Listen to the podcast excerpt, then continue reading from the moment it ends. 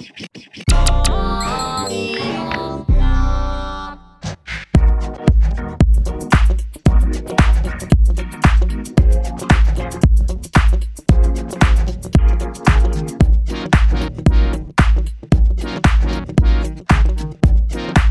ora and welcome to Unsung N Z, the show, the podcast, where I share with the world the songs New Zealand loves.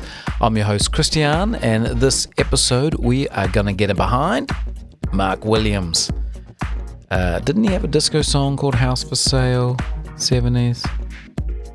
No, no, he, yes he did, but it's not that Mark Williams. It's Mark Rhythm Slave Williams, and he's been with us a long time as well. He started out as a kid with O J and the Rhythm Slave, because he was the Rhythm Slave. Um, we'll find out how we got that name. Um, also, um, he is, you know, he was in his twenties when he started the True School Hip Hop show on ninety-five B F M, a really seminal hip hop show done in the proper way. True School Hip Hop um, kept on moving forward with hip hop joint force. Then he moved into television, of course, got into the Mo show. Um, and then he somehow became part of New Zealand's most uh, successful touring band, Fat Freddy's. Uh, let's find out how that happens this episode. So let's get into it. Let's get in behind the minds that make the music. This week, this episode, Mark Williams, Mark Rhythm Slave Williams. Let's do it. Unsung N Z. But whoa, whoa, whoa, I keep forgetting. Um, there's a heap of detail in the notes. Um, I talk really quickly with some friends and some people I don't know. Um, I've got a podcast coming up with a guy I've never met.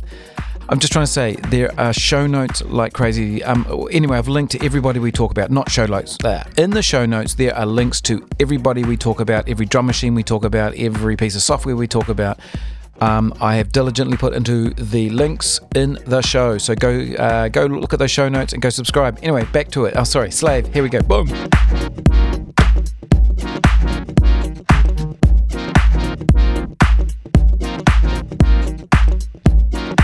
It's a little bit of slow disco. That's all I do now. I love it. So, hey, this is usually called Unsung N Z.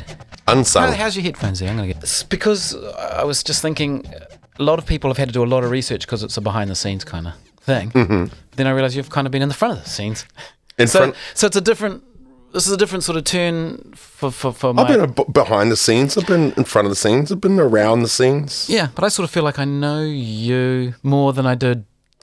You know, sort of um, Yo, like Yoast and stuff like that. Yeah, right. It hasn't had T V shows and stuff like that. Yeah, yeah. And radio shows that have gone, gone, and gone, and gone know. and gone. Yeah. So yeah. this is sort of, so so more uh, so I want to know more about you really. So okay. uh, so, so this is going to be our long form K R O Q chair interview. Right on, Christiane. Yeah. Yes, so let's go. Let's go. So you are obviously an import. I yes yes technically I am an import. Yes, I was born in California. Wow, whereabouts? In Palo Alto. Wow. Um, Stanf- uh, uh, uh, Fancy Stan- town. Stanford Hospital. Well, it, Palo Alto uh, in the in the early seventies was not what it is now. It was a, a coastal village, I guess. Um, now it's the hub of mm. all things interwebs. Wow. Um, that er- that part of the world, I guess. Um, but but yeah, back then it was uh, just a part of Northern California, the sort of Bay Area. So yeah, we I was born there. Yeah, and your dad's family and. When did you leave there? We, I, mum, my mother's a New Zealander. Oh. So, yeah. so my dad was um, actually born in Canada, but raised in the Bay Area. All right. Um, and then, um, uh, and yeah, and I, well, I guess far out, I, I was born in, what, seventy-two, and um, I came, I lived, I came, we came to New Zealand to visit and stay with our parents, oh, my, our grandparents. Uh, when I was about eight years old, I went to school in Onehunga, oh, okay. Saint Joseph's in Onehunga.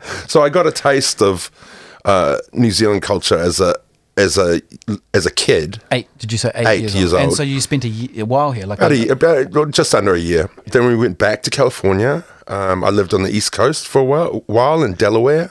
Mm-hmm. Um, with my father, and then um, about nineteen eighty-six we moved to New Zealand. Oh yeah, that's kind of weird. And so what forced the move? Nothing. You've realised how good New Zealand was, and Um, I, to go? move here, well, I guess my, my parents had broken up. Oh, yeah. Um, Dad, um, yeah, they'd broken up. Mum, I think, at that time was like, she really wanted us to have a, a proper taste of where she was from, mm-hmm. you know, have a have a real, you know, come see where her country. Yeah. yeah, yeah. Um, and I guess, I don't know, it's funny. It, I, I left kicking and screaming, really. I, I didn't want to leave California. No, why would you? Um, um, as a kid, you know, I was like, hell no. I had skateboarding's here, man. Ska- I'm skateboarding. I'm into my stuff. I'm I'm gonna get my summer job at Disneyland down the road. You know what I mean? I, I, I kind of I did have all these dreams, but um, but it just it was just the way it worked out, and uh, we came down here, and I quickly, even though I left kicking and screaming, it and, didn't. Sorry, just we is. Huh? We li- my you- sister and I, so, so, so, and my, so, and my mother. mother. Yeah, yeah, yeah, yeah. So we pretty much got on a plane with a, a, a suitcase each, and uh, and it stuffed. I remember sitting on the on the flight, like all our all our precious belongings. And I, I guess the I guess the thing was is that though I, I was reluctant to uh, to come here, mm. and I was like, oh my God, I'm going back into back in time. Mm. You know, uh, uh, I was. It didn't take me long to just realize I, I better just get on with it, and uh, you know, try and make the most of, of the situation. Yeah, yeah. and uh, and you arrived back at Onehunga. Do you? What, is there any connection still there? Um, no, um, that was where my grandparents' house was. Um, So I guess uh, I'm asking schooling. What happened? Uh, schooling. Oh, I went into straight into high school mm. um, at Selwyn College in in uh, Kohimarama on the eastern yes, suburbs. Yes, that seems like a liberal college. From well, it, what I'm it hearing. certainly was mm. at the time. It, it, it was, and I think you know from memory. I mean, it's going back a bit now, but you know there was talk. I remember, you know, like mum's. I think mum's brother and, and like people like that had, you know, and fam- family friends, you know, they'd gone to Auckland Grammar and, you know, they'd gone to a good boys school oh. and stuff like that. And friends of my mum's had said, oh, having met me and sort of got to know me, they realized, oh, you know, Mark's not going to play on the first fifteen. No. You know, he's not, he's, I don't know anything about rugby or mm. anything, you know, this, the, you know, that sort of thing. And I was more, I guess, artistically inclined. Mm-hmm. You know, a friend of mum's who worked at uh, Auckland University sort of said, oh, well, what about Selwyn College? And as it turned out, mum ended up finding us a house up in Kohimarama blocks from Selwyn College. Right, so right, right. It was just, yeah, there it is, there's yeah, the school, good. boom, boom. And it was a good thing. So, what were the artistic thingies that were showing? I was real. I mean, I was really into... Um, I was really into music and I was really into drama. And, right. you know, uh, my, my my uncle was a quite successful character actor in, in, in Los Angeles. Oh, yeah. And um, so, and I was really in awe of that whole thing. He used to take me to auditions and take me, you know, do little missions. And is, I, he, is he a name I can put in the show notes? Oh, his name's John McClellan, but he would, he would, you know, he's he, uh, he's not he's not like a, a name. He's the sort he's the sort of guy you see, you know, you're watching late night television, an old movie, and he's in the movie. It's like, oh God, I didn't realize he was in that. Oh, he's in that. Oh, he's in that. It's sort of a dream, the character actor life. Isn't yeah, it? I yeah, think. Yeah. Well, there's certainly a lot of longevity mm. in being a character mm. actor. You kind of there's lots. of um yeah I think there's yeah. definitely you got a lot there's a lot of angles mm, I guess yeah, yeah.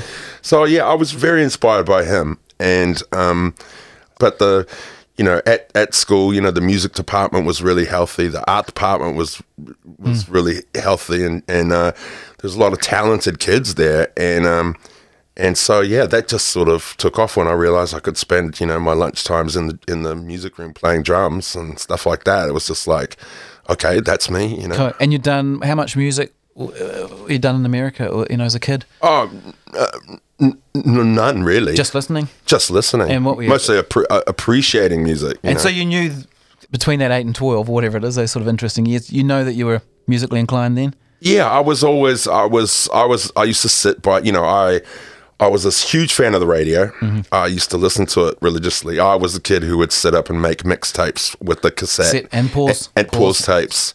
You know, record songs off the radio and make mm-hmm. my own mixes. I did that. I started that really young, you know. I remember. I, I, when I think of that, I think of rock down to Electric, Electric Avenue. Avenue. F M, that sounds good. Yeah, it was, it was, it, it was cool. There was lots of cool, um, there's lots of interesting radio happening in Los Angeles at that time. Um, there was a station called K R O Q, uh, the world famous K R O Q. Mm. It was like an eighties. It was sort of sort of punk and the new wave and sort of all that sort of eighties. Mm. For its time, it was a very, um, quite a revolutionary radio station. You know, they were pushing a lot of that new, all that eighties stuff. And there was also a show called um, Doctor Demento. Oh, yes. Are you yeah. familiar with him? Um, only because he sort of made... Weird Al Yankovic sort of took his mantle, I, I believe, and that sort of... Well, no, no, I think that, that sort of Doctor Demento actually gave Weird Al his break. Okay, he made so, him. Yes, he yes. made him famous. Okay, that's how. It um, by playing his parodies, and he, he would do this sort of Sunday night show. I think it was on K L O S. K L O S. Yeah. Mm-hmm. I don't know, but it was um, you know, Doctor Demento, and he'd play. He was quite a crazy guy, and he had sort of noisemakers, and he was quite kooky. He yeah, was quite yeah. kooky. And he played sort of parody and comedy music and all sorts of stuff, and. I, as a kid, I oh, thought that was... Oh, he's the, the novelty hits guy. Yeah, it was like yeah. novelty hits. He, he did compilations of novelty mm, hits mm, and stuff mm. like that. So I as a kid, I used to like stay up late on a wow. Sunday night and listen to these shows. There was also a guy called Rodney Binghamheimer. Binghamheimer. Oh, my gosh. Who's a very famous... He's still going. He's still... He does shows on Sirius F M, and he, he did a show on K R O Q, which was sort of like, you know, it was just like the alternative... sort of punk, and you'd hear the Ramones for the first time, and he was always he was the guy who broke artists, you know. Right, what I mean? Cool. Um, and um, so yeah, so I had these sort of, you know, I, I guess even like Rick Dees, you know, he yeah. was on every morning in Los mm. Angeles, and wow. people like that, you know. I, yeah, I really I really loved the radio, and my mum had given me this old Japanese. It was like a, a Japanese ghetto blaster that she'd had for years. She lived in she had lived in Japan for a minute, and. Uh, It had a turntable on it Ooh. and a cassette. So you fold it out, you mm. know, it f- would fold down, had the turntable, had the cassette. And so yeah. that's that was the the machine I wow. used to make my... That was the music center. That was my that was the music center, yeah. And you, you're, well, you're still very radio. Oh, yeah, I love it. It's been a lot. It's a, it's a lifelong love. I do love radio because of its immediacy. Totally. Mm. I, I, that's, I, I love that about it mm. as well. I'm doing a podcast while saying all this. I'm loving the post-production I get to do of the editing that I could never do on radio. You yeah, know, you know, so. I, I like that. I just feel like sometimes, you know, the um, the fact that you've got a safety net to be able to do post-production, mm.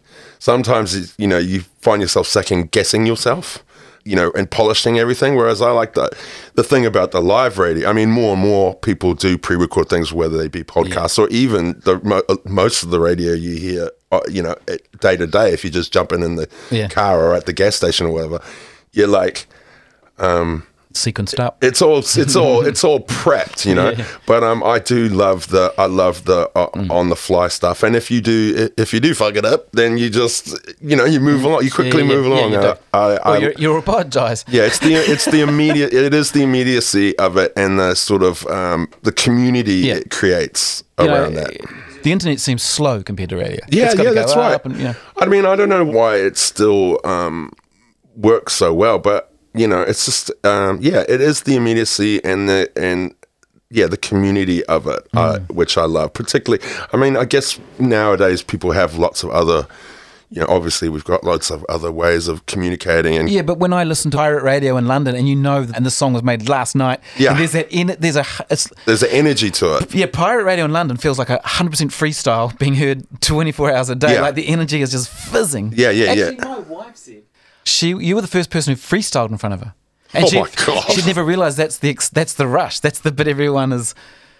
That's so exciting. There's a forty percent increase in energy in the person's being yeah. as their brain is stretching and pulling. Every rapper, as soon as they hit off the freestyle into something, I know you can just, you can just feel the gas come off, and yeah, you know it immediately. Right, right, that's right. The joy to her was she didn't know about any of that. And then one day while you're all standing around, the topic was brought up and it happened. And then she felt that rush. Uh, and yeah. it is a rush. It is a total, that is a total rush. It's to be put on the spot like that. I mean, it's not it's not always it's not always an enjoyable experience, but the energy that you get from from that yeah. from being put on the spot and sort of coming up with something, and that clearing of the subconscious that lets the you, you, somehow part of you gets out of the way. I don't. But that's I don't think I was ever particularly great at it. I just it's just but the but I love. I mean, even with when performing or something like that with Freddy's or whatever, you know, the, sometimes I just I force myself. I just throw it. I just push. Mm. Put myself in that zone and force myself, and even if it's only eight bars, mm. it's just eight bars of hang on to your seat. Yeah, and, and hope it works. And sometimes it does, sometimes yeah. it doesn't. But you know, it's um, yeah, it is a it is yeah. a fun energy for yeah, sure. Yeah, it is. No, so I'm trying to rewind back to because you were listening to the radio, and now, and now I sort of realize that you actually mentioned the entire format of radio, which I now realize, oh, that's right, you really are a radio yeah. type. But yeah. what was musically were you connecting with at that age? Uh, well, like I said, I was I, I was into I, I was into all sorts of music. Uh, you know, I, the first time I heard the Specials or the English Beat, the ska, the mm. sort of the new um, run of ska, those mm. bands, mm-hmm. the English bands. I mean, that was I guess that was particular about K R O Q is that the English music was coming through, yeah, yeah. which often didn't get a spot on American radio. L A was quite flat in that early eighties. Oh, yeah. Was, there was nothing. In a Joy Division era, yes, America's creating nothing. Yeah, you no, know that's what I mean? right. In, in a sort of... Of that yeah, that's ilk. right.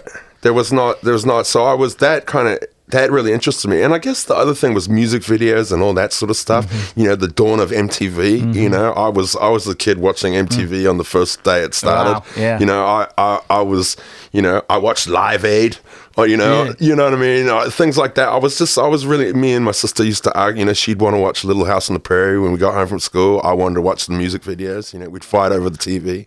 So it was just always an interest. And yeah, and uh, we lived in um, Southern California in a place called Costa Mesa in Orange County and uh, sort of by Newport Beach area, just inland from there.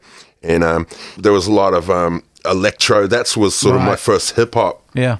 Um, Yeah, my first introduction to hip hop was sort of through the the electro sounds Some and the, electro rapping. Yeah, breakdancing was probably really this my first exposure to mm. hip hop culture mm. was just through through um, yeah the break breakdancers just took off. Every kid in the neighborhood had a, a refrigerator cardboard, yeah. and everybody wanted to breakdance. Everyone wanted backspin. Everyone wanted pop, and um and I got really into that. And a friend of mine, a friend of mine to this day.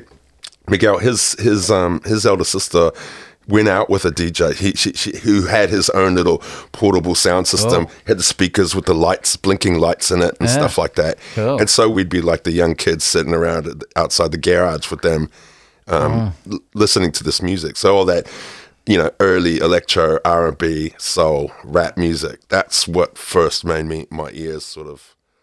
Can you think of a song so we can play a tiny piece of it as part of the format? If you wow, what the I can't even remember the name of it. Uh, oh, I can't remember. I can't remember oh, offhand. I'll, I'll Shazam that. That's a, it's a we'll work it out. What I'll do is I'll cut it in like I really. Sc- I went, oh yeah, of course. I, I'm trying to think what the name. Uh, anyway. That's, that sounds like a lot of riffs. To yeah, yeah.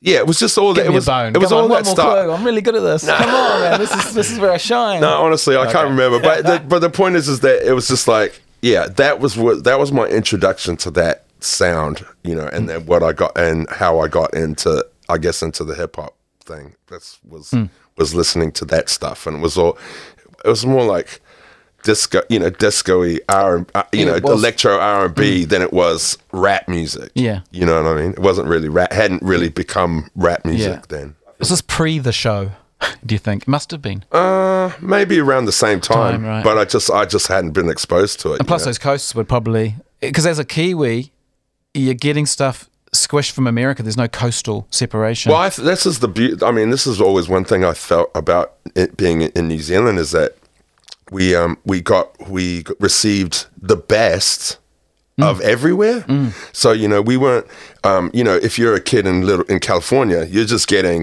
what's going on mm-hmm. there, but in New Zealand because the people here and the record collectors and the record shops and that stuff are so hungry and having to wait months for these records to arrive yeah. and getting music magazines three months. After the fact, you know what I mean. Yeah. We so there was this this hunger. That made um, made our our scenes quite uh, amazing, I thought, because you know we did get the best of England, the U K, mm-mm. we get the best of New York, you get the mm. best of um, L A, mm. and so and sort of all put through this sort of filter, mm-hmm. and so we, so we had this kind of an interesting mash of all of all these flavors, you know. Well, I, I found that with the television too. We'd get Sesame Street forced on us. I yeah. didn't realize that Americans weren't watching it because it was on P B S and they hated that. I, I watched. I good. was a Sesame Street kid. Good, hard out. But you know, then we got really good English comedy, and you know, we got the good yeah. Jewish stand-up sort of stuff coming from New York, and then we've got the it was Fawlty Towers. Kind of lucky. I think, particularly in those days, it was like.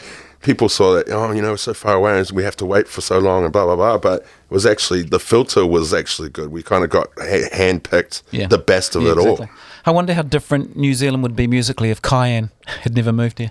That's an incredible amount of influence. He introduced a lot of great stuff to people. To a lot of people. people, a lot to of a lot of people. yeah. And you know what? He still does. I know. He, he, he I will link to his weekly uh, SoundCloud, his, his air shots. He, yeah, he always puts me onto stuff. He's always he's always saying, hey, and and he's very um, thoughtful. Like, he, I know this. I know you will like this. Oh, he'll buy stuff knowing you'll sell it to you because that's a skill. Well, that's all part of the angle, uh, isn't I know, it? But yeah, no, he does. He I've been in there. I remember when he did. Um, I know you like it, but I love you insane. When that song first came out, he goes, hey, there's this R and B group, you got to hear this thing, and it was that song. I know you like this. Yeah, yeah, I mean that's right. It's a trait that any any uh, good record um, yeah. s- shop store owner with their soul has, yeah. and that's as they go.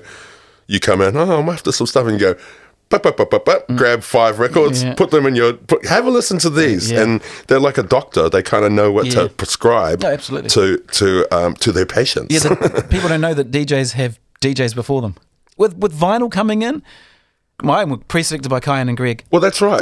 I mean, Greg Churchill. No, that's right. And, and and any any great record shop is like that. You know, mm-hmm. they you've already got the taste, the taste making, and a bit of the, you know, sorting the sorting out the good stuff mm. is already halfway been done. Yeah, yeah. And then you they would go, oh, Mark's here. Okay, I know he's into that stuff. Yeah, yeah. I mean, to this day, I still take all my cues from my friends and people whom I respect in music. You know, I get that that net has grown further because mm. I can listen to, you know, I can listen to J-Rock in Los Angeles or Lefto mm. in Belgium or yeah, yeah, yeah. you know, Giles Peterson, and you know, I can listen to. I've got access, but mostly it was like, it really was my friends. It'd be mm. like Cayenne. Oh, he play, that was a mean jam. Oh, Manuel, you played me that mean jam. Yeah, yeah all my the D Js were always yeah super and still are super influential. Yeah, to yeah, me. They're cool. And so, I'm um, winding backwards and forwards. Oh, yeah. So, did you do any music at school? I did do. I did do music, but I, it was really, it was just all practical for me. I mean, I, I was terrible. My music theory and all that mm. stuff was terrible. I was, I was useless, and I was just been apply.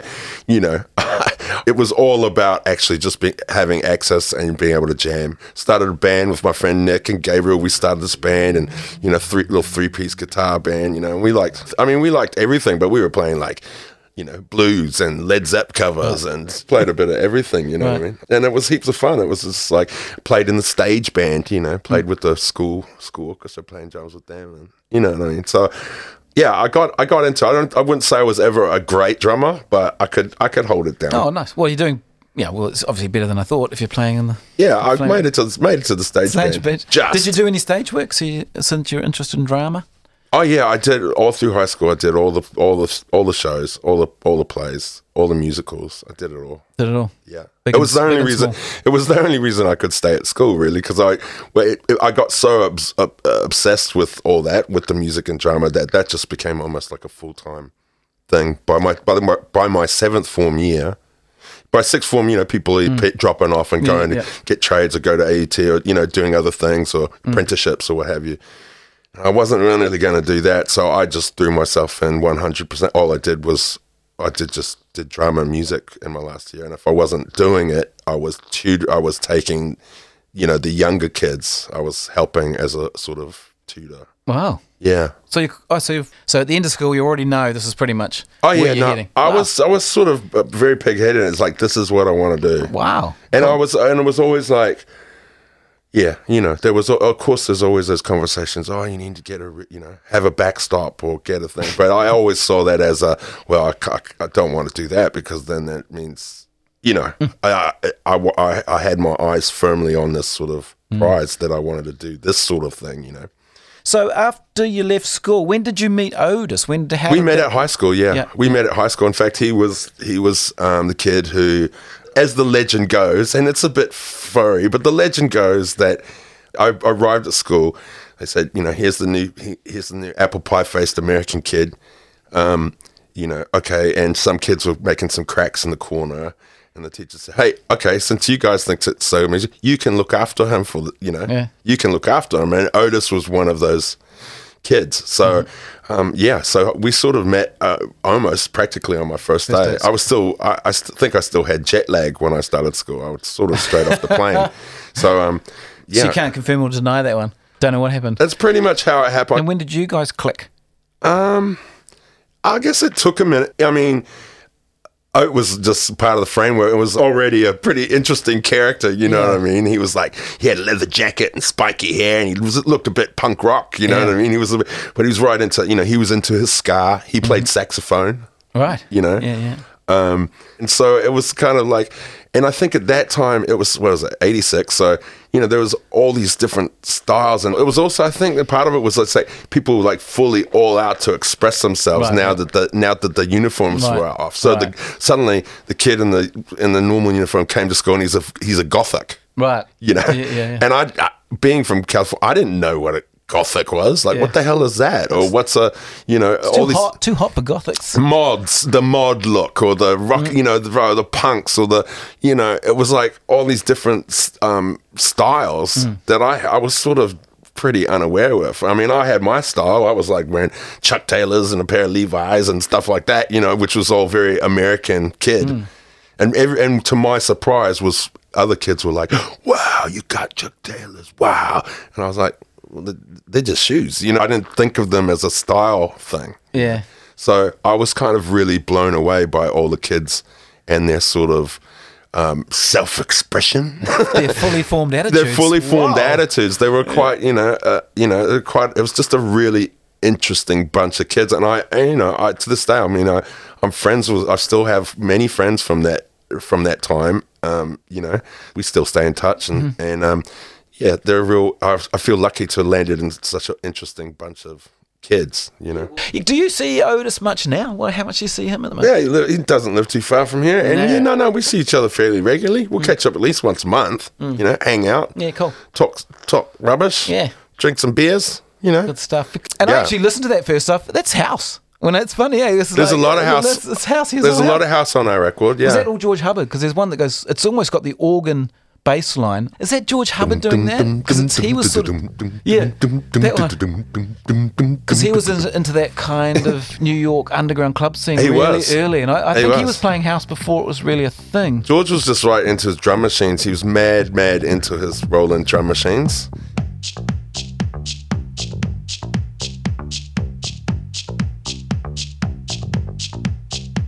My mama said. My mama said,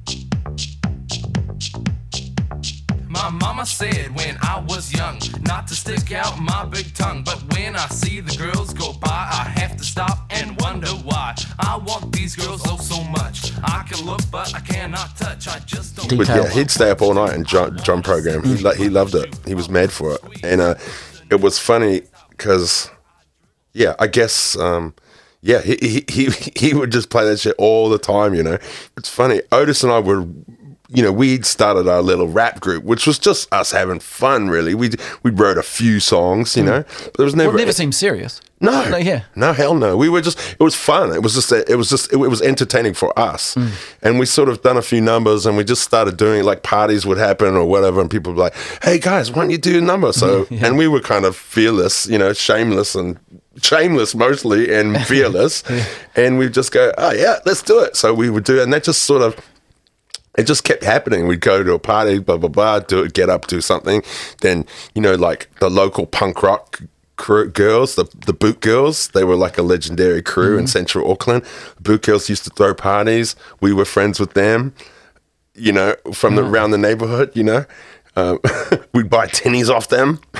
Tinnies. and uh, and and they were like, oh, why don't you come, you know, come play, why don't you guys play our party? So we played the, play the punk rock kids party right. and do this stuff. And then uh, and then in town, you know, there's the big the parties in K, off K Road on Galatos Street, you know, the offbeat parties, mm. you know, um, you know, uh, Josh, Otis's old brother, say, oh, that boy's going to rap, why don't you get up? So we get up and we perform at that and then sort of tear the house down. And it was like, oh, good. And I don't know, for, I don't remember the exact time, but George caught mm. us at one of those right. events. So he knew you at that page, you were really a party band, not a...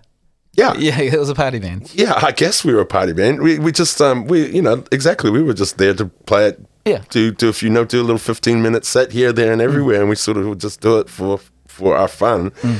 and then um, yeah, and I guess George was the first person that we ever met with who actually had equipment. You mm. know, he yeah. had he had a drum machine, yeah. he had these things that were seemed so out of our reach, right. you know. Yeah.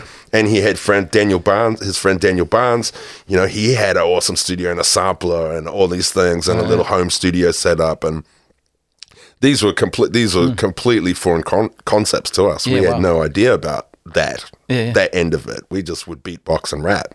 So it wasn't like we didn't, it, we just sort of fell, fell into, and they were like, hey, well, why don't we produce you some tracks? And I think George, George by that point had already... Um, you know, done a cut a posse track or two. Well, Up yeah. Up, he yeah. was, was, you know, yeah. partly responsible for the Up Up Posse album. You know, yeah, he, yeah. he had his hand yeah. over that. He managed them. He helped make beats with them. Yeah. So, um, and I think in the, when they moved to Auckland, um, yeah, that's. I guess that's how I. You know, you'd have to ask George. Well, I will get George on because yeah, you should he, get George. George would be a fascinating yeah, interview. Yeah, he would be an incredible interview. He would be. Because I remember the weekend he came back and said, "I've just seen these kids at Up Up Posse. They just did it at a talent quest and thing." And yeah, I mean, George is a fascinating character, and he, he kind of is a little bit unsung hero in all of that. Cause does he want to be every? Guest has to bring up an unsung hero. Would you like George to be your unsung hero? I would say George would be. I think it's a good call. I think George's would definitely be because he is.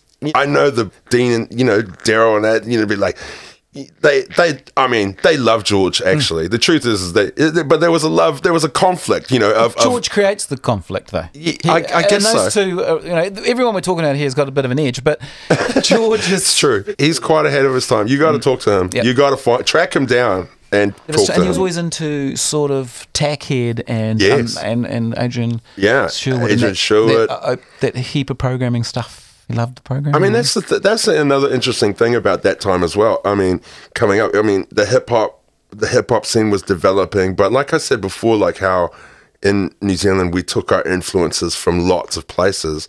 You know, we were into hip hop, but we were also into lots of reggae music, and we were into the dub stars coming out of the U K and mm-hmm. and on New Sound stuff, and that. So all these influences, the reggae influence was big, and the you know the the deep dub, you know, in U K electronic sort of stuff mm. was there, and the house mm. was in, you know, house mm. music was in there. That mashup of stuff, it was never. I found that as years went by, it became such a purist thing. You know, it's like hip hop was this became this sort of very purist mm. thing. It was so quite religious, mm. and I was like, all the reasons I fell in love with it was because it wasn't. Yeah, yeah. And it borrowed from all forms of music and yeah. stuff. So it's interesting that sort of, yeah, we weren't dis- we weren't discerning about our hip hop. It was just like, whoa, you know, it was just, just the ability to do it yeah. and to play with a drum machine and to get in the studio. That was just, that was enough, you know. I was just, that was the most exciting thing in the world. So at the parties, you'd beatbox. Is it, how would you, or would you go to instrumentals or a bit of everything? Usually just beatbox because, again, we didn't have a D- we didn't know no. a D J. Right. I didn't. He didn't yeah. know a D J. Right. I didn't know anybody who had any turntables. Yeah, I didn't have a mic, so it was, it was it was basically you had to beatbox to make the beat. You know, yeah. it was not. It was it wasn't even a. It, it wasn't even a thing. And I guess in the eight, late eighties, you know, beatboxing was still a thing. Oh, you know, never cel- went away, it never yeah. went away, but it was a seller. You know, yeah. you, Fat Boys and people like yeah. that would, would would beatbox on record. Oh, oh, oh, um, yeah, that sort of thing. You know, it's cool stuff. Where, where did Rhythm Slave come from? Grace Jones, I always thought. But Grace Jones, yeah. Is it? Oh. The story goes, this is the legend of our naming, is that the band I would mentioned earlier, we rehearsed for weeks. The song, a self-written song, all right. to perform at a uh, music talent quest Ooh. thing, and we'd spent ages on it. And Otis came along as just to support us, you know, just to give us, cheer us on and stuff. This was like the audition night, you know, at our school, and so we did our thing and packed away the drums and stuff. And then we saw another. There was another rap group on uh, who got it up and performed with beatbox and stuff. And Otis and I looked at each other like, we can do that.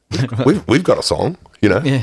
So we went down to the thing and said, we've got a, can we be a late entry? Is it too late to enter? We want to enter. Right. And so we did, and they said, well, what's your name? And we hadn't even thought, we hadn't even ah. discussed the name. Talk about freestyle.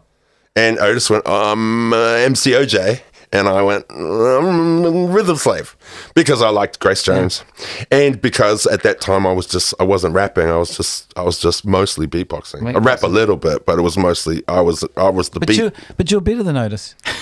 Well, I, don't, I, I don't know. At that time, I mean, I I, I, I don't know. I don't know. I, Hubbard said once, I remember Hubbard said once, and, and I remember it hurt. It was like, it was like, oh, oh, look at this. Oh, so Otis has got all the personality, and you've got the and you've got the voice. That's him. And I was like, oh, ouch, that hurts. But, you know, I'll take it. I do have the voice, and I've put it to work, so... Well, we can hassle Otis more if you want. No, no, no. I don't want to hassle Otis at all. Because I watched Static, the video his brother did. That, that's that's good Amazing video. Game. That's a great fucking video. Cool. It's a fucking cool video. Oh, it's actually, there's a scene where the car comes down and I can see a big tall building up the top, and I thought it was those units up by the Greyland School. I've got no idea. No. I, I got no, that no video idea. Is so cool, and um, it didn't it didn't really make any. It didn't, its impact wasn't that sort of. I guess you were hoping for more for that one. Yeah. Yeah, was, I guess so. Yeah. It's sort of just sort of like, I was looking at, oh, where did it chart and where did it do? And I was thinking, yes. No, we didn't really, I mean, uh, um, when the M C O G and Rhythm Slave record, that was a big, that was actually kind of a big deal. Mm. Like that, sh- that shit, we, I think that record charted, and, you know, we, you know, I think we got in the top ten with the, the album made the top ten and the single made the top twenty. And, and at that time, I guess Otis and I were like, we were hard working. Like we, we, performed all the time. Yeah. So, and I, I still argue that we were probably the single hardest working live rap group in the country, because there was not a weekend would go by where we didn't play. Yeah. And because we were a two-man show, yeah, we came, became very easy for other bands to take on as support. Right. So, and there was no... hip-hop scene to speak of. No, no. Uh, and Otis and I, again, we're shameless, fearless. So it was like, it, you know, if Push Push mm. were doing a concert and they asked us to do support, we would do the support. Right. You know, Headless Chickens took us on, like, we toured with Chickens for like four or five years. Wow. We went to Australia with the Chickens. And and part of that was because Grant Fell, rest in peace, he was like, you know, we were... easy to travel. We could would share a room. You know, we would yeah. share a room. We would help carry the sound, the equipment, and be roadies as well. We yeah. were multifaceted um, right. ro- ro- and roadworthy um, kids. So we toured. We toured extensively all around New Zealand and Australia with the Chickens, and and we supported loads of you know international acts. Mm. I think we were always better as a live thing than we ever were on record, you know. New Zealand wasn't getting hip hop to tape. We didn't know how to record those drums. No, no, it's we weird. didn't. And and I guess yeah, that's right. I mean, it's, you you kind of like now I look back, I was like, holy hell, the the pressure was always so on. It was like, okay, we've got one hour, record that, get get it right. You know, you got three, you got two takes. You yeah, know, yeah. there was never, there's no, there's mm. no deliberating over yeah. your bars, and it was like, do it. Oh, that's a take. Boom, boom, boom, yeah, boom. Yeah. You know, time was so. Yeah, it was really just, you were always under the pump, you know. Did you ever but, get form any of the songs live and then get to... Yeah, there was a bit yeah, of that, yeah. for sure. Yeah, yeah, no, for sure. And I think for us as well, that was, live was our was our domain. Mm-hmm. So we were, in many ways, we were more comfortable on stage than we were in a studio. Yeah, we yeah. didn't have, because, and we didn't have the studio experience or the knowledge of sonics yeah. and stuff. I mean, all the, if I could apply what I knew now, yeah, my God, I think Otis and I were very lucky because we did get that opportunity mm. and we did get the chance and we worked it really hard. And, and pe- people were like, yeah, it was one of those things. We just, we, you know, we were not scared of a, of, of, of a crowd that was um, an angry crowd. That was like a challenge. That was mm. like a red rag to a bull. It mm-hmm. was like, okay, I'm going to win you. We're yeah. going to win you over. I could really see Otis working really well in that situation too. Like he could. Can always charm. Yeah, yeah. Know, yeah, that was our mission. We would we co- we often play in front of um, you know angry crowds or crowds mm-hmm. that were certainly not receptive to rap. And I, I would still again I'd argue I'd say we were probably the first rappers that most New Zealanders had seen I at that do, time. I believe that, and I also think I always felt there was this sort of look in your eyes that. We, we got to do this now. Like yeah. this is what we're doing, and we this we're is, on a mission. Yeah. yeah, we were on a mission, man. We, we and we definitely felt like, you know, because there was such um, adver- there was so much um, I don't know, was it the word animosity? Yes. You know, the music scene up and down the country it was so rock orientated. Mm-hmm. You know, you forever it was like, well, yeah. where's your guitars? Yeah. You know, where's your guitars? You know, what's going on? And you know, at that time as well in New Zealand music, there was just a lot of, I mean, there's a lot of great bands. Don't get me wrong. I, I, I'm, I'm, again, I'm open to loads of music. But, you know, in the New Zealand music scene, there was a lot of shoegazing, sort of very mm. dark, sort of, you know, stare at your shoes, strum your guitar, yeah. so, sort of very dark, very moody sort yeah. of music. And I think we really wanted to be the antithesis of that. Yeah. That we wanted to just, yeah, no, we're here to party. Yeah, yeah we're here to let go. Yeah, we're going to dance around, go crazy and make dicks of ourselves. You know what I mean? Like, we we wanted to be the absolute opposite yeah, of the cool. shoegazing buzz. Yeah. And that and that by going out and doing it, we were sort of on a mission to sort of change that um, perception mm. of how of how music should be played or presented. Or, yeah, right, right. Or, or that hip-hop's one-dimensional bad guy. Yeah, you know, like I mean, yeah, we. I, that's the thing. It's like I guess I realize that more now than I did then. But yeah, there's nothing wrong with a good party jam. You know what I mean? Like it's like that was that was good. That's what mm. got us through. You know. So yeah, we we had a lot of fun. Yeah. Look, I'm glad got Otis Rhythm Slave out, and I was glad it was it was all voted for by um, Grace Jones. She was great down the road. Oh, the, one of the best. It was so great. And I loved it because My Jamaican Guy's, her song, My Jamaican Guy, was epic. It was so beautiful. It was so great to see her in our neighbourhood, Grace Jones. And then that horrible Australian band Peking Duck came no. on after and killed the vibe. Wasn't was that the, the worst? worst? Yeah. God, they suck. It was a muscle-bound there was muscle-bound gym guys with an all-black on the screen. It's like, this is the worst-case scenario. Oh. For, um, that gives house music a bad I name. Really wish that she, you know, Grace Grace had played in Queenstown and done the full two-hour show oh. down there. I really... It was a bit out of my reach at that point, but uh, I would have loved to have gone and seen the full show. I didn't realise she was tiny.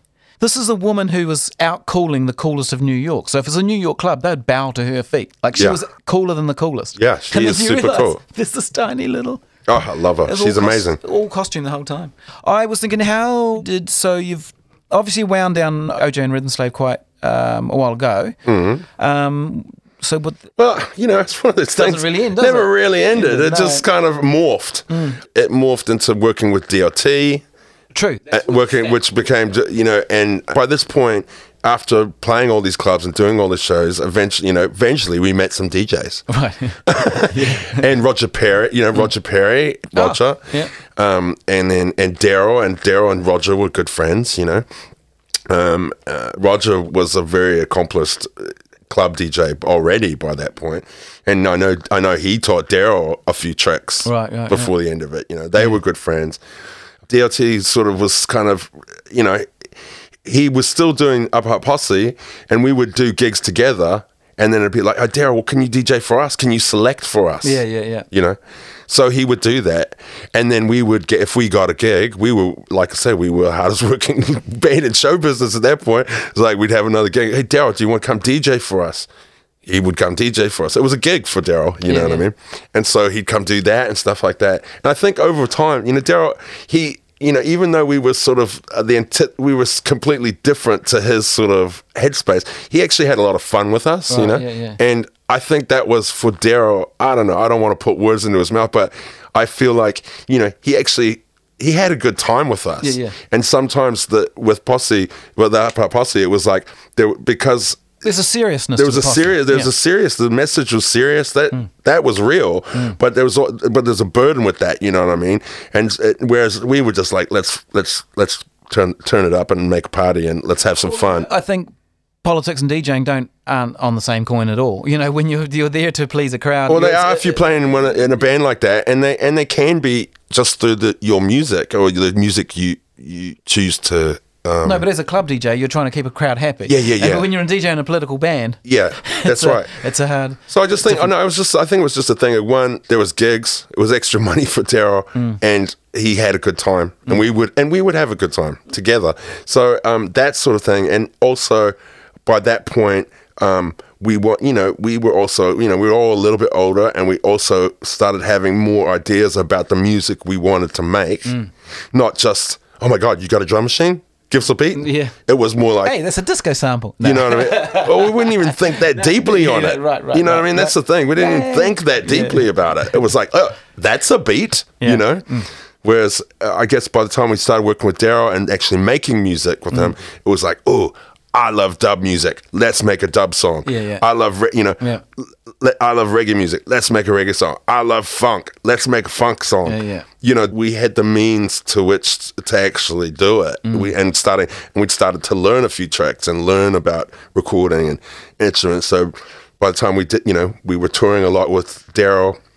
It was M C O J, Rhythm Slave, and D L T, yeah. you know, on many a bill. And then we just decided to call, give it a name for us, that, which was Joint Force. And that was that evolution. Mm. And then we spent months at, at, with Angus McNaughton at yes. the Incubator Studios. Angus has been chosen by Tere Moana as my next Oh, fantastic. Well. So, yeah, I'm trying to hunt. He's, he's another one. He's, I mean, he's a genius. I know. heard. Um, he's a sonic genius. His, you know, he really is a sonic genius, and his little studio up on Simon Street, the Incubator, mm-hmm. was just awesome. The Headless Chickens had recorded there, and I guess that's how we sort of made that yep. connect. You know, he was just a really, he's just a real uh, scientific right. madman, you know what I mean? Right. He knew, he, he really knew his stuff, and so he kind of was able to process all our crazy ideas and influence and mm-hmm. sort of make it sound good, you cool. know? And so he taught us a lot, you know, he, you know, I always think, I'm so grateful, to, you know, letting us on his mix, mixing desk, you know, four, four or five of us all hands-on doing dubs, you know, doing a pass to tape yeah. and dubbing out stuff, yeah. you know, that experience, you know, you just don't get, you just, no yeah. one does that nah. anymore, but we got to do that, you know, mm-hmm. things like that. And yeah, I mean, I learned so much about recording and early Pro Tools and all these mm-hmm. things that just, we just, everyone just takes for granted now. Angus was my first yeah. introduction to that. So he was very instrumental in um in making the in that in that second in the Joint Force project. He was totally he was he effectively he was our fourth member, yeah. and he um he's the Hank Shockley. No, who's the, yeah Eric, Eric Vietnam. He was the yeah he was Rick Rubin. He was you know he was the he he knew what he's doing. I mean, Daryl had ideas. I had ideas. We all had ideas, mm. but Angus could make it happen. He knew he knew how to make it happen. One of those technical artists, because I now I'm pretty sure it's him into photography now. Beautiful is, photographs too. Mm. He takes so really great photos. No, it's, Angus Angus is great. He's re- he's really great. Mm, yeah. Cool. And so you morphed into the radio show. Yeah, well, that I mean that came out of that was B F M first. Wasn't so it was B F M. Yeah, yeah of yeah. course. I, I was like, because as even. you know, as a young kid, it was like one of our first times in the studio was going up to B F M and recording a rap for B F M. Right. Again, we'd been playing at the clubs. Maybe it was Nick D'Angelo or someone like that. I was like, do you guys want to do a B F M rap? And we'd be like, yeah. And so we go up to the station. We did recorded that, and that was that came out on a cassette released in like nineteen eighty-nine no. or whatever.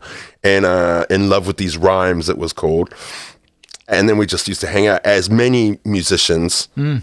did, sort of loitering in the halls of Auckland University when yeah. they weren't running around doing gigs or whatever. They're sitting up in the up in the in the common room at, and uh yeah I was one of those kids. I was loitering at B F M, and then um, it sort of started like I was doing the raps, and then Ed, Eddie Chambers, who was the engineer there, he was one part of Nemesis. Yes, no, we've had Yoast with F M okay, Studio. gotcha yeah. gotcha gotcha so you know we used to hang there, and Eddie would be like, yo Mark, you know you should can you come voice this ad? Come, since you're here, mm. since you're loitering, why don't you come voice this? Oh, yeah, I'd do that. And then, and I started doing more of it. And, and Eddie, it was Eddie who said, you know, Mark, you could probably do this mm. for like, you know, you could do, this could be a job for you. And I was like, oh, like it didn't occur to me that that's people did that sort of thing for a job. And um, yeah, I guess I just loitered around for long enough that eventually I used to sit in with um, Stinky Jim, sit in with Dubhead, um, got to, ended up covering maybe their shows once or twice, you know right, what I mean, right, yeah. in their absence. And then um, Graham Hill, who was also up at B F M mm-hmm. at that time, he came to me and said, I think at that time, you know, again, hip-hop was just ex- growing exponentially. It was getting bigger and bigger mm-hmm. and bigger. There was a couple shows, including Murray's show, Land of the Good Groove, yeah. and um, Beats Per Minute, which was yeah. Simon Gregg's Simon, show. Yeah. And that's where you could hear rap music right. on the radio. Yeah, pretty. That was about it. Yeah. That was where you'd hear it in, in a context, you know. And um, Graham was like, we need a hip-hop show. What about you guys start a hip-hop show, you know? Mm. And I went to, and I was like, whoa, yeah, okay. And so I went to Daryl and said, hey, bro, we got an opportunity to start a hip hop show, you know? Mm. And then um, And he went to, I think, and then at that point, Daryl was like, well, far out. Yeah, let's do this, but fuck, we need some records. Severe works at the record shop. All right. Let's get to, let's yeah. call Severe, call Severe. And then, and we named it the True School Hip Hop Show. Yeah, yeah. And then, so that was my, that was my first, like, uh, that was, that was our gig, you know what I mean? Yeah. That was, I I loitered around, I'd voiced ads, I'd done bits and pieces around B F M, but that was, the True School was sort of the, where, okay, this is, this is up to you guys. Yeah. You know? So that was, yeah, that was the start of that. And, you know, I, we did that for a few years. We do it all together. Then we'd sort of swap out, you know, it'd be Severe and bass, severe and bass. Yeah. Um, we'd do it as a team. Me and Daryl would do it as a team. Yeah. Sometimes we'd come together. Yeah. But after a while, it kind of came, we'd do these two shows, you know. Yeah. And then, um, and then eventually it was just, go, I, I was like, uh, the Drive show on B F M came up. There was an opportunity there. Yeah. And I pretty, and I kind of left the hip hop show to go do Drive every yeah, Wednesday okay, night. Yeah, yeah, yeah. A real show. No. Yeah, like a well, like a real runner. St- that was like the real baptism, where it's just like you're actually doing runner station stuff and right, learn right. how to, you know. Because you know, it's it's interesting that Eddie's noticed your voice, because um, Dave, who I do music um, with, he's English, and he, you know, he knows your voice. He said once he picked it. Mm. Oh, because we arrived that terrible day. What? Dave and I arrived at the studio. I remember we were plugging a song, and I just turned to Dave and said, I think we should do the show, Dave. And then he's like, okay. And we tried to work out the desk. But anyway. Oh, that's right. That was a terrible day. A terrible day. Won't talk about that now. Yeah. Uh, once that's when he picked the voice, he goes, oh my God, it's everywhere. I said, oh yeah, the soft American accent with the gravel. Ah. But it's, you've got a, there's a, there's an amount of man-child as well. So you've got this low, gravelly voice. Yeah. But it's not intimidating. There's yeah. an American twang to it, but it's not... It's not overly American. No. And of course, the Californian accent is almost the the T V, radio accent. It's funny though, because I've got such a mongrel accent. It doesn't, well, particularly now, maybe less so then, but now it's just a real mashup. You know, it doesn't, it's not very hard to pick. No, if someone said, oh, you're from up Alaska way or something, you go, yeah, sure. You yeah. know, it's just such a mess. It's not a mess, but it's a mix, I mean. I don't even, I don't bother, I don't bother explaining to people anymore. No, it's a great voice. I, I used to have, I, fe- I used to feel like I had to explain to people, but now I don't, I don't care. But, um, Americans are still a foreign thing. You're like, hey, what's that? But it's funny, but if I go to America, they go, where are you from? Yeah, yeah. They don't, rec- they, uh, Americans do not recognize my accent as being American. Australians think I'm English. Oh, do they? Yeah, weird. That's weird.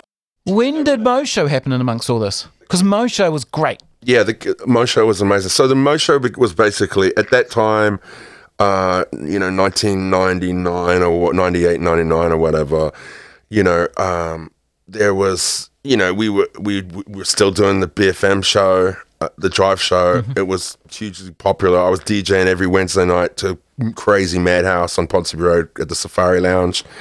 Um, that was just like mm. a crazy hip-hop heaven mm. on Wednesday nights for many, for like seven years, eight years. And then uh, at that time, you know, um, T V N Z and all that, they were like getting open to like all these sort of, um, you know, local programming and stuff. Like The Living Room and all those slightly better. Havoc, Havoc show, you know, mm. Havoc Newsboys show was out, out and there was like, and you know, the Back of the White guys, you know, yeah, yeah. they were making stuff and... Um, and we were all B F M alumni, mm-hmm. you know, so we were all doing it. And anyway, we were just like uh, a production company, like, hey, if you guys were going to make a show, what, what, how would you do it? And I say, well, I'd travel around the world and I'd go find interesting people and st- styles of music, people that we like, and New Zealanders doing cool shit overseas. And yeah, and then so so that's what we did. We we we got we we purchased some cameras and we. We we basically filmed a pilot. Otis, yes. he he he had a little side gig as dri- right. driver to the stars, and on, on around that time he'd been driving Robbie Williams around town, and um and then Robbie had invited him to go up to England and be his personal tattooist, because he Otis That's right. other side gig of Boo. course was tattooing, and Robbie's got one of his tats. And yeah, and um Oat gets this opportunity, and it was like, oh, quick, give him a camera. Mm. And so we gave Oat a camera and he went off. And then in, while Oat took off, there was a bit of hustle going on here. And then next minute, we were both off separately mm. filming stuff with our little handy cams with no real clear idea of what how, we... How much was you really bumping into people and how much of it was really organised? Both. Like, it was both. But there was a lot of just us hustling on there and, and blagging our ways into situations. Well, by the second series, we had help and researchers, mm. thanks to mm. Dom Nola and... and um, scat and stuff, they like we had help. Mm. But the first time was just us and really winging it. You wow. know, really, really, really winging it. Because at that time, you know, you could dummy up a fake backstage pass. Yeah, true. And yeah. we did that. Yeah. so so we would find ourselves in some pretty um, cool situations. But also, you know, the, the you know the the network, our network was strong. You know, mm. we knew people who knew people. Mm. And so we would just, you know, reach out to people. And so we just shoot the shit out of it and then came home and figured out how yeah, to yeah. make it a show. We didn't really know. Yeah. We didn't know what we were doing. I met that editor. He was really good. Sam. Yes, that's right. But he was a young guy too. Who, and, you know, he was he was learning too. So mm. he it was like, yeah, it was a baptism of fire for yeah. all of us, you know? Yeah, because his approach was fresh. It really suited you guys. And Yeah, yeah. totally. And we were determined to keep that. You know, we, we really didn't want to, you know, we did this ourselves or we need to go into a more professional s- studio or something like that. And I think Otis and I really fought to keep it, right. keep our little team together. Right. We, even though it's costly to do it, but we were determined to do it because it, I think we realised that that sort of cocktail right. was was a good one to was keep. Was a secret sauce, yeah. yeah. Cool. And you're still, so we, we were connecting to our way to Freddy, so that's got you into the cameras, which then got you the gig with Māori Television, is that how? no, uh, no, yeah, no. I guess so. Um, far out. I think it's, um, yeah, I... You know, I, we had success with the show. We did three seasons. We did four. We did like a couple specials and three seasons of the show. But our funding was very low. We ne- we never received New Zealand on Air or any funding. It was all oh, wow. it was all sponsored. You know, I had no idea. Right? Yeah, we never were funded properly for that show, and that annoyed us. That I mean, we got bitter about it because right. we were like, well, how come Matthew Ridge and bloody yeah. what's his fucking face? Yeah. Um, yeah, and getting paid like forty G's an episode to put in their pocket, mm. and we're doing that's the whole that's half our entire budget. Mm. You know what I mean? We got a bit, um, we got a bit pissed off about that. I, I can see that. Yeah, the, with Back of the Wire. Well, Back of the Wire was in the same situation, but they sort of re- relished the fact that they could be much worse because there wasn't a, there's these strings. That's attached. Right. Well, that's and, and that's that's that was true of us too. It's like without that. Without the big corporate funding or without the full support of the network, we were sort of mm. able to do a lot of risky shit that we mm. otherwise wouldn't be allowed to do. Am, am, in, am I right in feeling I was scared when you were interviewing the boys with the big twisty low-riding bicycles? Is no, the right? guys, yeah, we just wandered up. That was at Orchard Beach. It's in the Bronx. It's the Orchard Beach in the Bronx in New right. York, the, the the Puerto Rican bike right, right, right. bike crews and stuff like yeah, that. Yeah, that's funny. That was the thing that we trusted. The things that we loved, that is low-rider bikes, mm. low-rider cars, mm. hip-hop music, yeah. uh, uh, street art, all these things that we were really passionate about. We just ha- we just had full belief that if we presented this and show it to everybody out there, you know, you're going to love it too. You might not know about it, yeah. you know it yet, but you're going to love it. Yeah. And the thing is, is that, and to to try and convince network executives and people like that was often a challenge, you know. Right, yeah. But we, we got there, and I mean, the amount of people I still to this day. I mean, this is this is twenty Ooh, years ago. Already. Um, but they. Go, oh my god, that show just changed my life, or oh my god, you just I that I saw stuff on there that just yeah it just blew me away, and I'm still so down with that. Or you know, the amount of young kids whose minds were altered from telling their parents, "Oh yeah, no, I'm going to bed," and then they'd stay up till ten o'clock and flip wow. you know flip on the T V and watch it. I, I to this day, I, I mean, I, I'm sure I will say the same thing. I still get that. All the time. Wow. And that was cool. And it wasn't yeah. you know, the media hype stuff. It was the... It was the underground. Yeah, it was yeah, cool. we, it was the... We, we, but we were genuinely passionate about that ourselves, and we just wanted to mm. share that with the with the, with the unsuspecting yeah. New Zealand public. I mean, I, I, lo- I love the idea of some kid living in the middle of nowhere in the South Island. Yeah. Discovering lowrider bikes. Yeah, yeah. You know what I mean? I, that, that to me, that was always like, wow, I just want to crack these kids' heads open. yeah, they, they, no. And I th- and, and we did, mm. and we did. Cool. So, so yeah. I'm re- I'm doing redoing my segue to Fat Freddy's. Oh yes. I'm going to rebuild it. Okay. So obviously, your filming experience goes up. You you've now started looking more seriously into film, obviously. Yes. Yeah. Or well, television, at least. Television. It was into television, but as I said, uh, you know, we loved doing the show, but we were we really felt like, you know, we were really we were working hard, and there was really not much comeback. You know, we were on T V. That yeah. was about it. Yeah, yeah. You know, it wasn't. It was it was tough, and I think Oat and I got incredibly sort of frustrated by the fact that we we didn't feel like They, we were well. You're fighting a fight and not feeling supported. You know, we'd won. We won Best Entertainment Series at the two thousand two Television Awards. All this stuff, but we thought, oh, cool. Now we've made it. You know, now they'll give us a real budget and we can do some really cool stuff. I was like, you, well, you did it for this much last time. You, yeah. you, you don't need it. You, you don't need it. You've already proven that you can yeah. win awards on no budget. Yeah. So why? So it was that situation. So we. Uh, yeah, we got frustrated by that, and we, in the end, we just actually pulled the plug. Just, they were all saying, "Let's do another one," and Oat and I were just, we're fed up. No. We were fed up with our production company. We were fed up with the yeah. network, and we realized that we didn't like working in T V that much. Right, right, right. It was just kind of like, we loved it. Don't get me wrong, uh, but I. But they made you hate it. Isn't that nice? It was, yeah, in a strange way. Yeah, they did. Yeah, it's. I mean, it's a funny old world, but uh, you know, again, it was just kind of like far out. What do you got to do? So anyway, we, we skipped that. And uh, again, I was still doing the radio during all this time and still um, doing, you know, my DJing at night. You know, by this mm. time I was actually DJing yeah. fairly regularly. When the we were doing Mo Show, we'd done a feature on the Freddy's and Trinity Roots right. uh, mm. when they played in Amsterdam. Mm-hmm. Um, so we'd already chased, you know, I was, I was, a, I've been a huge, I was a huge fan of theirs. Mm-hmm. From the beginning. Yeah. So, yeah, we'd already chased them around Europe and uh, to Amsterdam, did a feature on them and Trinity Roots. And then, yeah, and so, yeah, it was maybe a year or two later when the when the Multi-T V doco came up. It was like, I joined that and went off on that. And, of course, you know, I was filming and I was doing the interviews. And then it was like, you know, Dallas would be like, oh, why don't you come rap on that song? You know, just come bust some rhymes, you know, since you can do that as well. Okay, so I do that, you know, jump up for a song. Sweet, you know, mm. do my thing. And, um, and yeah, and that just sort of, uh, honestly, just sort of very naturally, uh, in the sort of, in a crazy Freddy's way, right. th- in the crazy way that f- Freddy's seems to work, it sort of morphed into, I became a touring member of the band and crew. And, uh, you know, it was kind of like, it was that one time I was like, oh, this will be the, this is it. That was fun. Yeah.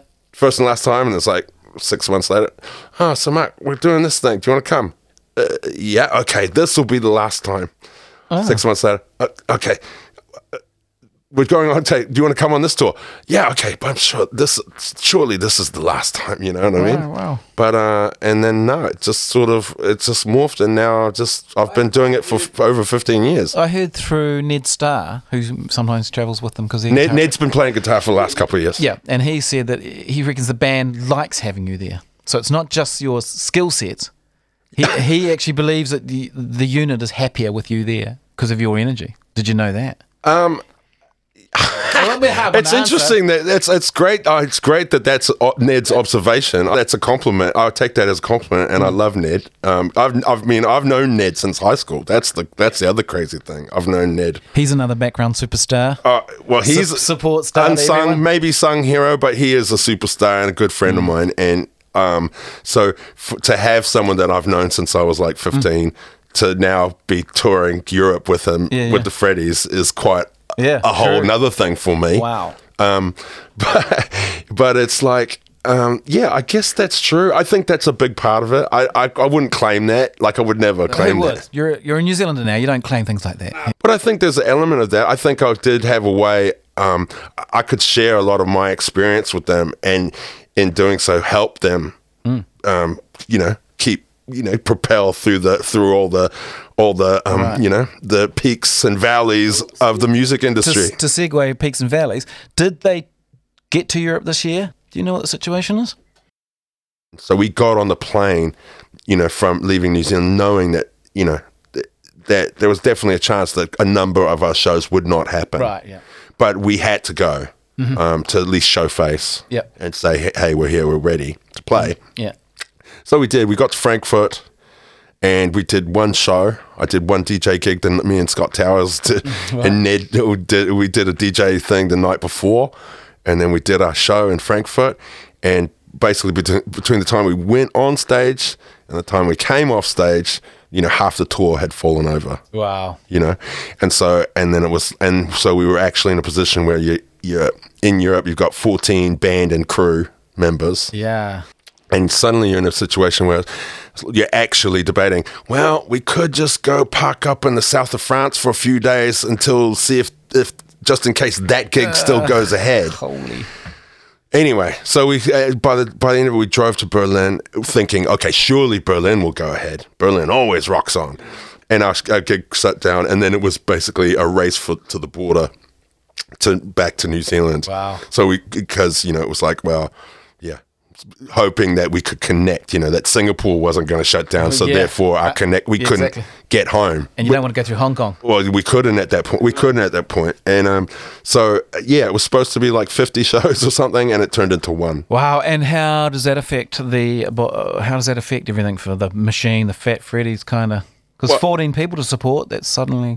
Hooey. No, absolutely. No, one hundred percent. I mean, I guess, uh, yeah, no, it's a big hit mm. for everyone, you mm. know, but it's one of those things that's kind of, um, I also, you know, have taken heart that, you know, it's not like it's just us. It's like everybody. Yeah, true, true, you know. Well, look you at know, us. You know, and, we do events for a living, and we're just doing cancellations for a living right yeah, now. You're doing cancellations? I mean, Freddy's is an incredible uh, band that has a fantastic international reputation. Mm.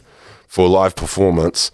And so, I mean, I like to think that whenever we do make it back, the fans will be there. Oh, they will be, yeah. And, um, and you know, so that it's, but, but yeah, I mean, considering how much we have toured over the over the years and how this has just put a full stop to it, yeah, it's definitely a bit, it's definitely a big change. Yeah, yeah. But, um, but also, you know, I think it's like allowed for, um, I think that, that, you know, the bonuses, I guess, is that, you know, that people... We've had all that extra time with the families. Yeah, yeah, yeah. Um, we've, um, you know, time to make new music, yeah. which sometimes when you're under the pressure of, of touring and yeah. doing all these other things, it's to Dude. find that time yeah. is hard. Yeah, yeah. So I guess, you know, to look at the positives, those are the cool things yeah, that yeah. are happening, and happening what, what, in the background. What, so you've got lots of voice work still to do. You're DJing. You're DJing a lot still. I mean, yeah, no, I do. I do D J a bit, and I still work. I still do radio work, mm-hmm. various radio work, and I still do voiceover work, and I make beats and stuff at home, mostly just for my own pleasure. As you do, but yeah. you know, particularly in this lockdown, in the lockdown time, it's I've really kind of gotten in and just uh, love. I've really enjoyed kind of making making yeah. my beats. Oh, absolutely. I think I'm amazing.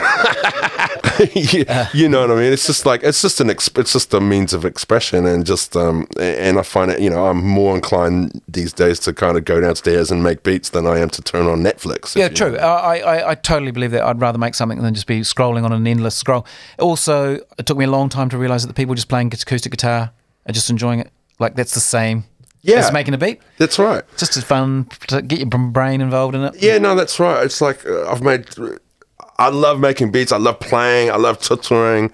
You know, I love hanging out with, you know, when Moo's making beats and stuff like, and he lets me at the, I'll play a hi-hat or something like that. That yeah. just like buzzes me out, you know what I mean? Mm. But then someone like him has got loads of experience actually finishing things yes. and actually putting yeah. them out. Yeah, yeah. And I think that's the thing. It's like, I, I like I said, I just do it for fun and enjoyment and therapy, you yeah, know. Yeah. Um, and but you know, yeah, of course, I'd love to get to the stage where I can actually see a thought from right. that moment, that moment of just pure creativity to a finished. To yeah, okay, no, I'm not afraid of the world hearing this. Or, or yeah, yeah, I, yeah. I, yeah, I, I would like to think I will get to that stage, uh, uh, you know, sometime. Awesome. Hey, um, I've got to, you got to choose a song that you're just proud to be a part of. Don't have to. Terry Moana didn't. She said, oh, I just like the new stuff I'm doing. She she didn't give me one. She didn't give even give you one. But she's so clever, mate. I know. Well, that's she's really clever. Of- Her ability to wear all those hats really does blow. But I mean, I would argue that a lot of the stuff you do, you know, it's they are interrelated. There's an artisticness to to to the things that you don't, the, your different pursuits and the different yeah. things that you've made. It's all story of some kind. I mean, what didn't you teach Moo how to use the N P C? Uh, Is that a true story? Um, or helped him or something no, like that? I helped everyone with trying to get behind those. You see, he helped everyone. See, this is... A, I, no, I guess no, no, when no, you're no, on... Moo and I trained the N P Cs at Red Bull. We I used to teach N P C at Red Bull. Ah, I see. And we did a thing together. So I've got a bit clip of him saying, oh, if Christiane knows what he's doing and something like that. But um, no, I told, only thing I told Moo was I said, oh, I told Dallas you'll be a star. I knew that was going to happen. That, that wasn't a hardcore. God, you are tall, dark and handsome. Now... All I said to him was, this is my job, everybody. I tell what piece of gear to get. I got him to make the Roland Space Echo. I said, if you've got a Space Echo, you're going to sit in place with it. And that was, I think that was more important for him to have the right dub unit Oh, man. Because I hate that N P C's using. He's one like that. I don't like those. You don't like it? I got this one here. And then three thousand. Oh, no, he's moved on for that. He's in He's in, He's. He's in the twenty-first century oh, now. Finally, because those are horrible. Yeah. That's an N P C two thousand. No, he did start off for with that. Oh, yeah, no, for years. He wouldn't. He, for years. He told, but no, he's he's w- well and truly in the twenty-first century. Yeah, right. But the dub echo still has place of prominence. In it has. Yeah, that Roland Space Echo, we'll put it in the show notes. It's just gold. Yeah, everything must go through that at some so point. Good. So good. It's, it's some point. Mm.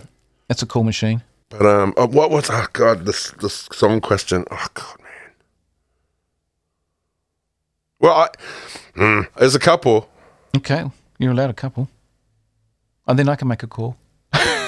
Well, I, lo- I lo- you brought it up earlier. I love Static. I, I think, think it's a fucking great song, yeah. And I think um, I think the lyrics are. Um, the remix is awesome. The remix yeah. is awesome. Mm. Um, but I love the. I, I actually love our version. I think it's just it's dirty and awesome, and I think and I think the sentiment of the lyric I really I think holds up to this day, cool. probably more than anything I've ever written. Nice. As far as the it was, it was all about it's it predates social media, but it's talking about social media. Ah, uh, cool. Yeah. Uh, and if you listen to the lyrics, you'll understand what I'm saying. I, I really. I, I it kind of blow when I I listened to it again. I don't know, maybe last year or whatever, and I did kind of go, holy shit! You know, you're kind of like talking about stuff that's kind of very relevant but didn't exist. That is weird. Um, and if you listen properly, it's kind of it, that is the angle of the song. You know, it's very interesting. And I guess um, I love. Um, no, I'm going to go with Static because the sentiment's right, and that's more. What these songs are about, the one that you feel like you got the right message across or something like that. So I think Static's kind yeah, of I think Static, I just think lyrically and stuff, it was like the uh, the concept was good, and I just, I feel like, yeah, it feel like it's sort of really strangely, prophetically relevant. Wow. I'm not trying to say, no, I'm no, like... I'm gonna, I want to end on that. This is good stuff. It's relevant. Wow, cool.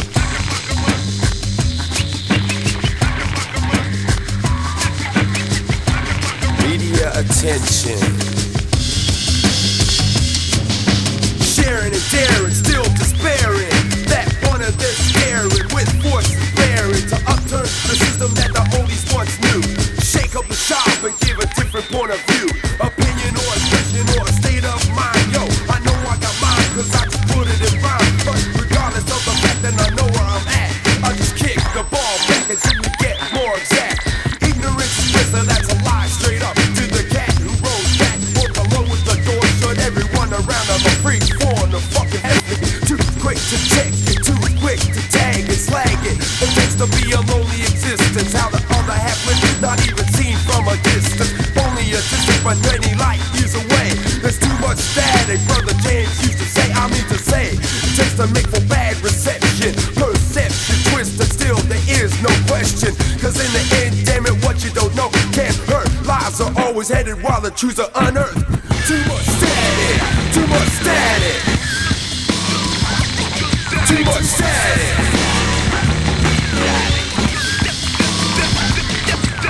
What do you get when you watch a T V? Everybody's telling you what you should and shouldn't be.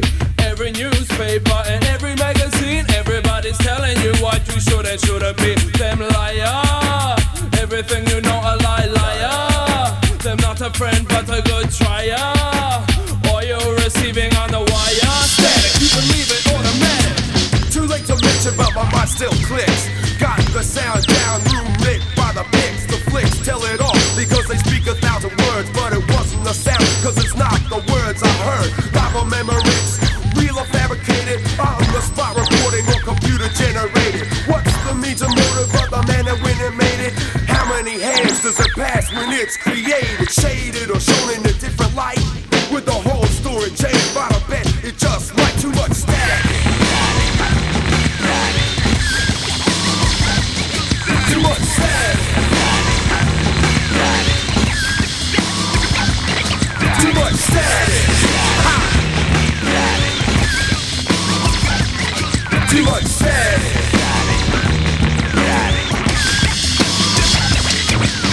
Smack upside the head, an attitude.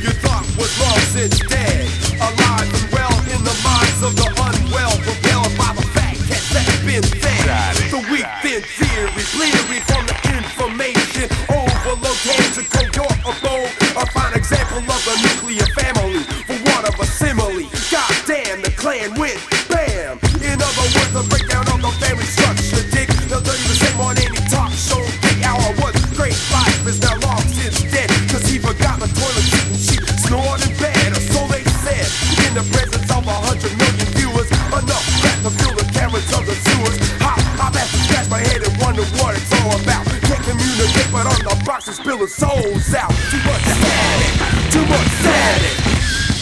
Hop, too much static. Too much, too much, too much, too much static. Hop, too much static.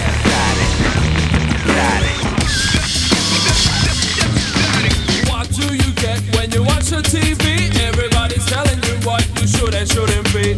Every newspaper and every magazine, everybody's telling you what you should and shouldn't be. Them liar, everything you know a lie, liar. Them not a friend but they good trier. All you're receiving on a wire. Static, you believe it on a man. Too much static. Too much, too much, too much static. Too much static. Too much static.